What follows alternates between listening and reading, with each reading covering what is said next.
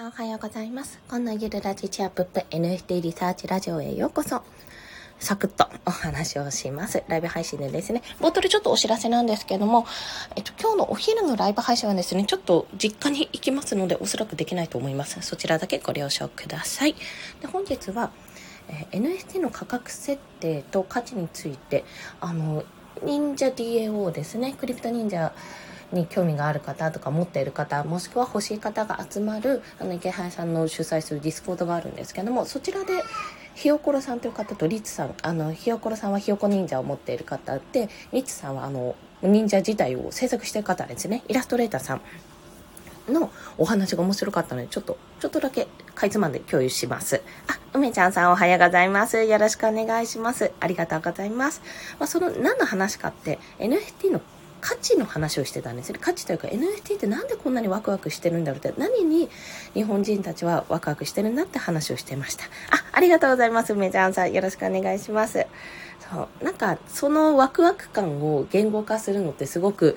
あの皆さんされてるかどうかわかんないんですけどなんとなく流行ってるからやろうって方ももちろんいらっしゃると思うしあのこれは本当に技術的に革新だって革命だと思ってこれは絶対伸びるって思って先々の未来に向けて投資をされてる方もいらっしゃると思いますそして今はとあの普通に投資家とかトレード目的でやってる方もいらっしゃると思うんですね。で、まあ、いろんな側面があるんですけどもじゃあそもそもの価値って何なんだって言った時にやっぱこれがあの海外がまず第一例だったわけですよ一番最初は。でそれはもう海外すでにバブルがはじけていや今さっきあの池平さんのなのコメントでえっ、とね2.5とか、まあ、3ぐらいのイーサリアムで買ったものが0.01とかになってる今の価格があってどういうことだみたいな。すごい暴落してるみたいな感じのお話も全然あるって。そういった例のツイートをね2件ぐらい上げてたんですよ。でそれってまあ8月に買ったらしいんですけど8月自体がバブル期で、まあ、めちゃめちゃ高騰化してたんですね。いろんなものが。高騰化していたから落ち着いたバブルが弾けた海外ではねバブルで弾けた今ですごい落ち込んだってことがあると。で物事まあなんかいろんな流行り廃りによってはやっぱりその盛り上がり期と一番こうピーク大ブームって時と落ち込む時とまた再度盛り上がる時期っていうのがあるので結構まあそれはサービスとかものにもよるんですけどもしこう爆発的に何かが売れたっていうような状態になっていたら必ずその後は落ち込む時があるよっていうことをお話しされていたんです。でそこで耐えるか耐えないかなんですよ。でその耐えるか耐えないかにおいても変な話確実にこの事業とかこの技術とか例えばインターネットとかねすごい革命的だったじゃないですか。とかあのそれこそ堀エモ門さんがライブ動画を作る時もあれ東大にいた時じゃないからでも東大中退されてるんですよね。でいやなんで東大中退までしてそっちの技術やってんの？お前は何何をやってんだみたいな感じで多分世間の目からめちゃめちゃ言われたと思うんですよそこって。でも最終的に今インターネットなしでは生きていけないようなそんな形になってますよね。というのと同じようにやっぱり一番最初こうバーって盛り上がるけどやっぱ落ち込んじゃう時があると。あまりにも盛り上がりすぎて落ち込んじゃう時がある。でもそのものその技術まあ何でも対象はいいんですけどそれ自体があ絶対これは人の役に立つしこういうふうに展開していくはずだから絶対に捨てれないからここは頑張ってやっていこうって思うとあのその後また目が開くっていうような形になりますよってまあそこの耐える期間がありますよってお話をされていましたね。あありがとうございます。梅ちゃんさん。私も結構これはこれは思ってるとこあってまあやっぱ流行り廃りってあって変な話ポケモンとかスマブラとかまあいろいろあるけどやっぱりあの最初のうちは買った時暑かったですけど私一番最初の世代持ってる持ってるもう持ってないか持ってたんですっごいその時暑かったけどやっぱ何年も経っていくとやらない時期とか全然普通にあるわけですよ。でも今またやってみるとめちゃめちゃ楽しいっていう風になるようにこう、まあ、流れはありますよねってところ。でそこからじゃあ NFT の価値ってところ。まあ、価格もちょっとあるんですけど価値はじゃどうなっていくかってとこなんですけどもなんで私こんなにワクワクしてるんだってただただブームに乗っただけなのかってことを感じていたんですがいやそうじゃないと。やっぱりこれ面白いんですよ。面白いし絶対未来へあの未来につながる技術だなってことを感じていると。でなぜかというとまあそもそもがそもそも NFT って何かっていうとまあその一個一個デジタルデータ一個一個にまあ番号をつけて番号というかまあ名前というか識別番号かなをつけてそれは唯唯一のそれですよって、同じものがあったとしても001と002で分かれてるんですよって、もし番号がついてなければそれはコピー品ですよってことが分かるような仕組みになってるわけですよね。で、それの何がすごいかって、あの、今までこう改ざんとかされていたものが改ざんできないようになってくる。まあ、そもそもそのもの自体にも価値が出てくるし、例えば、あの、チケットとか、えっ、と、プレミアチケットとかね、例えば、あ、この時のチケット NFT で買ったんだよなってピーって買ったら、なんかめちゃめちゃそれが10年後ぐらいにプレミア価格になった。あの時、例えば解散を告げたライブとかのチケットだったら、えー、すごいすごいってなるわけじゃないですか。で、その現物があったら現物すごいすごいになりますけども、まあそれも変な話、今の技術だったら現物紙だったらコピーできちゃうわけですよ、普通に。でもそれが、例えば NFT でやり取りしてて、NFT のチケットだったら、で、10年後すごい価格がつくっていうこともあり得ると。要は今まで現実世界でやっていたその価値コレクター的な価値とか骨董的なその価値とか美術的な価値あとはあのゲームでいうこのレアレアとかのね価値を全部デジタルデータでできるって技術なんですよ。それもうすごいざっくり言うと私はそこだけもう受け取ってるんですけどそれ自体めちゃめちゃだって現実でハマってる人がいてもう高値とかでやり取りしていてめちゃめちゃ面白い技術なのにそれがデジタル上にできて流行らないはずがないと思ってるんですね。で流行った時点で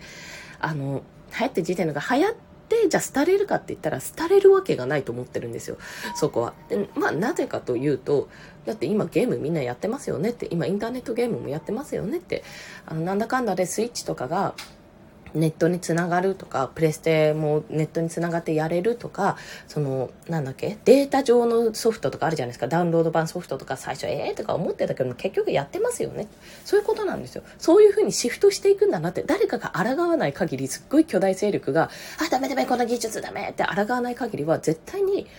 そうならないって思えるわけなんですよ。そう。そこがやっぱりすごいことなんだよなって感じているわけなんですね。で、まあ、価値をつける、まあ、その番号をつけるって、そのゲームとか芸術とか、あの、キャラ、キャラ的なカードとか、まあ、骨董的なその、投機、投資的な部分でも、いろんな幅広い分野でもできるわけですよ。で、世界に一つのこれっていうところをつけられるって、やっぱり、もう、何ていうのかな、すごい汎用性があるというかいろんなところで使えるんですよね。そのゲームとかだけじゃなくて。デジタル上であの番号が付けられるってすごく重要な技術、まあ、すごい単純だけどすごい あのこれを使っていろんなことができるって技術になるわけですよ。でそれをまずさらに言うと割と簡単にというかまあ、あまりお金がかかるとできる。10万、20万とかいけない、ポンって出さなきゃいけないってことがなくできるっていうことが、やっぱり革新的なんだと感じているんですね。あ、ミデハムさん、おはようございます。よろしくお願いします。ありがとうございます。なんかそんな風にお話しされていたんですよ。あの忍者 DAO のコミュニティの中でお話しされていたので、まあそれに乗っかって私もちょっとこの言葉、熱い気持ちをどうやったら言語化できるかなってことを話してたわけです。で、すごいそういう技術があるのに対して、まあだからハードルが低いわけですよね。やることに対して。ただ、ただじゃあ、そこから、あの、いろいろ低迷期とか迎えるにあたってどうしていくかなんですよ。要は、どう、こんなにいい技術があるのに、あの、技術もちょっとだけ触りがあって、やり方は分かったけども、それの料理の仕方が分からないわけですよ。私の場合は。だから今手探りしながらやってるわけなんですけども、もちろんね、猫ちゃんが、あの、結構、私は別のコミュニティ経由で、あの、やっぱり触ってみたいって、NFT ってどんなものか欲しいとか触ってみたいって方が結構、あの、け結構でもないですか、オファー、オファーというか、買えますかってことを聞かれて、まあ私手元にもあるし、自分のコレクションあるし、もしよかったら、あの、お譲りしますというか、あの、売りますよって形でできたわけなんですけども、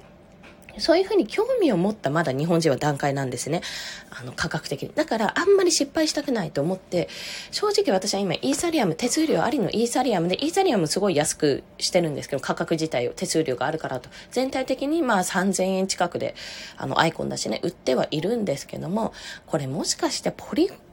にした方がいいんじゃないかなってちょっと感じたんです。あの、とっつきやすさから始めた方がいいんじゃないかなっていうふうに思ったんですね。で、今の猫ちゃんは、まあ、コレクション的にどんな価値が生まれるかわかんないんですけども、その、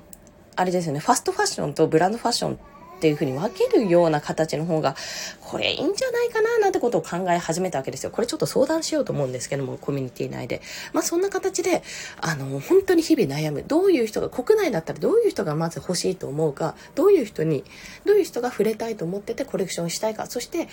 あの、買うってことがまずハードル高いので、そこのハードルを1個下げるのと、買ってから売る、誰かに、えっ、ー、と、オファーがかかったら、その値段で売るっていう形もおそらく経験としてはした方がいいと思ってるんですね。私まだその2つ、買ったのはやったことはない。売ることはやったことないんですけど、それをやってないので、何かこうやって売るっていうこともやるにあたったら、じゃあどうやったらいいのか。でも、売るほどの価値があるようにしなきゃいけないわけですよ。で、その価値創造をどうやって作るのかってところなんです。それがね、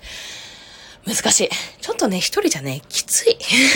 と感じております。なので、まあ、初めのうちは一人でいろいろコレクションバーって出してみて、どんな風な売れるのかなってトレンドを探してみるとか、まあ、やってみるのは全然ありだと思うんですけども、その後は、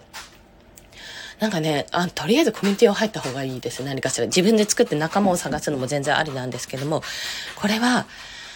うん、難しい と感じたというお話です。価格設定云々もね。まあ、物は試したので、いろいろ試してみて、これが売れる、あれが売れるって商品と一緒ですから、100均が売れたように、バカ売れしたようにって、100均、100均なのに200円、300円、500円のものを出すなんて、どういうこっちゃって最初思った方もいるかもしれないけど、でもあれも意外と私は役に立つし、売れてると思ってるんですよね。そんな形で、100均の中でも高いもの、ちょっと高いものを売っても、あの、売れるような仕組みがあるように、まあ、どうやったらいいかっていうところは、まあ、今後のコンセプトとかいろいろ考えてやっていくべきだと、そんな風に感じました。はい。ああ、小村さんありがとうございます。まあ、そんな風にね、思ったので、まあ、今日はいろいろとあの、今日は実家に行くからね、ちょっと作業はできないんですけども、いろいろと、まあ、検証しながら、まあ、相談しながらやっていこうと思います。お茶さん ありがとうございます。まあ、そんな感じで、今日も一日頑張っていきましょう。かんでした。では、また。ありがとうございます。